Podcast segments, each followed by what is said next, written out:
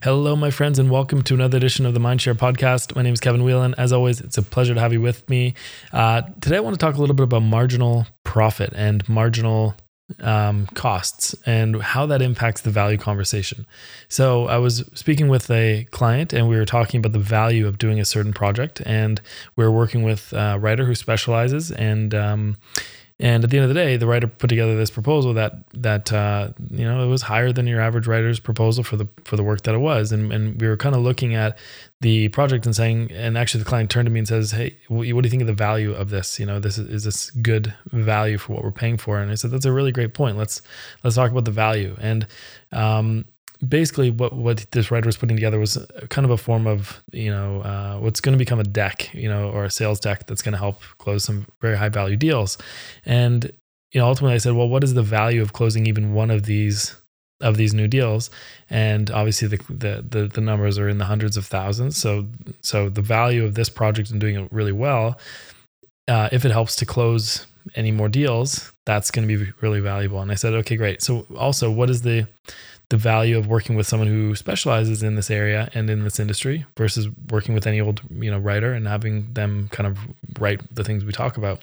And obviously there's some value there because they'll, they'll learn and understand things and use the correct language more quickly so there's a ton of value in them being a little more specialized, which is a whole other point about being able to charge a premium. In this case, probably about a 50% premium over just working with any writer because they're able to know the language and, and to, to articulate things in the way that the intended audience um, understands and, and, and communicates.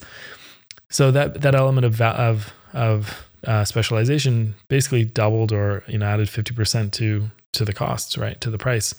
So so that was the second part of the value. Well, okay, so if, if we work with this person, not only will we maybe get the work done quicker, it'll be done better, and hopefully we'll close a higher percentage of these very, uh, very valuable deals.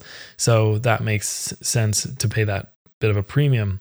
And then I said, well, what is what would it you know what would it be like if we tried to do this ourselves? And instead of taking 45 days, this thing would take probably months, months and months and months, and then it still wouldn't be as good, and and then it wouldn't close as many deals. And so there, there's a cost to not to not doing the work as well. So uh, all this is to say is that there's there's a lot of value in being a specialist, especially if you can communicate it on. Well, how is this thing that we're going to do going to re- like what's the what is the value if, if successful of this? You know, for for even one or two or three new deals or whatever in the B two B you know case, these deals tend to have a higher value. So, what does that look like? But also like what is the ongoing value going to be in, in, other uses? You know can we repurpose this and use this in other ways? And, and in this case they can. So uh, while this had a higher price tag than a typical writer might be able to command um, it just goes to show the benefits of being both a specialist and also working on projects that have a high value to the client and being able to communicate that value to the client so that they can see that yeah relative to the upside this is a no-brainer expense or no no-brainer price. So that doesn't really get us into marginal profit or marginal gains. In the co working world, I help my office clients sell more offices. My co working clients sell more offices, and then there's various forms of dedicated desks and co working desks, open desks, meeting rooms, etc. But on average, um, an office goes for about you know twelve hundred, fifteen hundred dollars a month, and some some of them may you know some of them go even higher than that. But let's say the average is say like two thousand dollars a month, and let's say my fees are four thousand dollars a month. Well, if I help them close, if I help them sell two new offices that would otherwise go unsold, meaning if all of the fruit of my efforts, all they did was create, uh, was to sell two new offices that would otherwise be left empty, then it would pay for my fees indefinitely. Usually people stay for longer than a year, usually multiple years. Um, so how does that how does that work? Because let's say they're operating at a 20% margin, wouldn't that mean that you know, I'd have to sell many more times that in terms of the office space. and because they're only making 20% margin on it? Well, yes and no. So this is where the idea of, of marginal profit and marginal cost come from. So marginal profit is how much profit are we making um, or how much of that of that revenue so let's say it was going to sit empty and we put someone in there how much of that would actually how, like what's the additional marginal cost associated with putting someone in that in that seat that would otherwise be empty? Frankly, the answer is none. The infrastructure is there, the lights are on. There might be a little bit of you know small things like a key card access and something else, but generally the infrastructure is there. So the marginal costs don't actually go up very high, which means the marginal profit it's it's almost it's mostly all marginal profit because it would otherwise go unsold, right? Um, so the this idea of value can sometimes not only relate to well you know if i increased your sales by 20% what would that value be? Um, but when you think about you know in the case of selling at least one new additional office and let's say that that was $2000 a month now that would be a recurring revenue expense. So if you sold two of those that would offset on a month to month basis my fees indefinitely. But because you're a five location, 10 location co working space, obviously it's not out of the realm of possibility for me to help you sell significantly more than that and to build infrastructure that's going to last many, many, many more years into the future. And that's going to spin off, you know, leads and results for you over time, way into the future. So that's truly where the value comes from. But even at a very, the worst, most conservative uh, fiscal perspective on on the ROI is you know the looking at marginal profit. Now, if I were if I were selling if I were selling, for example, you know, a t-shirt, a t-shirt probably has costs of goods sold. So it has the actual cost to, to produce, manufacture, uh, and then ship those, those individual items. So the marginal profit on that would be closer to, uh, you know, let's call it, let's say 50% uh, produces the shirt, sends it to your location and then, and then ships it to the customer. So that's 50% of the cost, in which case the marginal profit would be 50% of the t-shirt. So let's say the t-shirt was 20 bucks every new t-shirt sold has about a 50, uh, $10 marginal profit 50% marginal profit in which case you'd have to sell significantly more you know to get to get that that marginal um, profit offset by say your fees. So it's really important just to understand some some industries have a very high marginal profit. You know b2b tends to have higher um, higher order values and therefore uh, you know, higher kind of lump sums of money to offset your fees. One of the reasons I like working with B2B clients is that there tends to be a lot more margin to work with. Um, but I also work with B2C clients. I've got a couple uh, e-commerce clients as well, and uh, they, um, I mean, they're operating at a significant scale. So for me, if I can help them improve sales by one percent, it more than offsets my fees. But all this is to say is just understanding this idea of marginal profit versus marginal cost. How much does it cost to deliver that extra thing that would otherwise go unsold? And how much does it how much profit will you get from uh, from doing so on a marginal basis versus you know overall?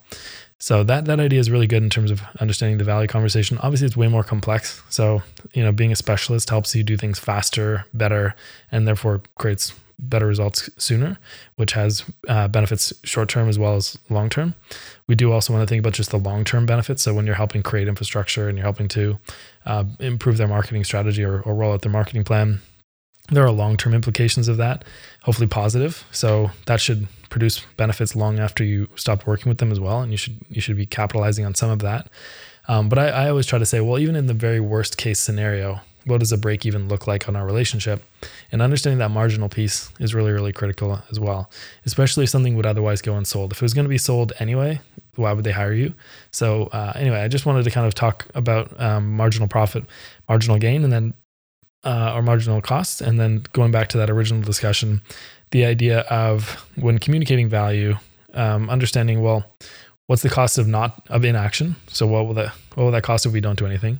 What's the cost of doing this thing ourselves? And usually takes longer and it won't be as effective, and therefore uh, every every effort will be will be more difficult and more expensive what's the cost of paying a generalist? And that usually means, yeah, more work is involved. The quality is better than doing it yourself, but maybe not as great as hiring a specialist. Uh, it seems like the fees are lower, but it ends up costing you more in the long run, both in time wasted and in uh, time lost, uh, or in uh, yeah time time wasted, I guess, and also effort put into it, internal resources. And then you know what are the benefits? What is the value of working with a specialist who costs more sometimes significantly more. Well, the benefits are you move faster, get better results, um, and that can, and then you know uh, you don't have to spend as much internal resources as well in the process. So, uh, just trying to understand that value conversation with clients. A big part of it is understanding the marginal profit and marginal gain. Um, and marginal costs rather, and uh, and then also just understanding the long term implications and how the how the value scenario plays out over time. I think that's really critical as well.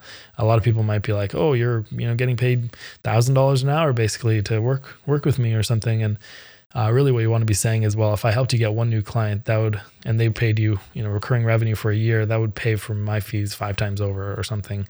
Um, and you just want to know napkin math or you know what the other options would be for your clients. Because at the end of the day business is about incentives and the incentives have to be profitable for you, for your client, Uh, it have to it has to work in favor for everybody, and it's your job to understand what those motivations and incentives are and what the value you're able to create through your work is, so that you can charge appropriately while leaving a significant amount on the table for your clients. Um, Alan Weiss says, you know, you should be capturing about 10% of the expected value and you you factor in risk of not achieving those targets and what whatnot into your price. But ultimately, you should be aiming uh, risk included to um, to capture about 10% of the value for your clients. So just think about that and uh, try to find uh, ways of communicating how you how you deliver great value. Uh, specializing helps a lot, not only in, in terms of perception, but in also um, actual work quality that you're able to provide. So I hope this helps. Uh, if you haven't really read into marginal profit and marginal cost before, definitely check that out. And then, you know, have it in your head. What are the other alternative options to working with me? And what are the costs and benefits of, of, of, of, of those other options? And you should be the no brainer choice. And really, the only way you can do that is by being more specialized at whatever it is you're trying to do. I hope, hope this helps. And I look forward to chatting with you again next week. Bye.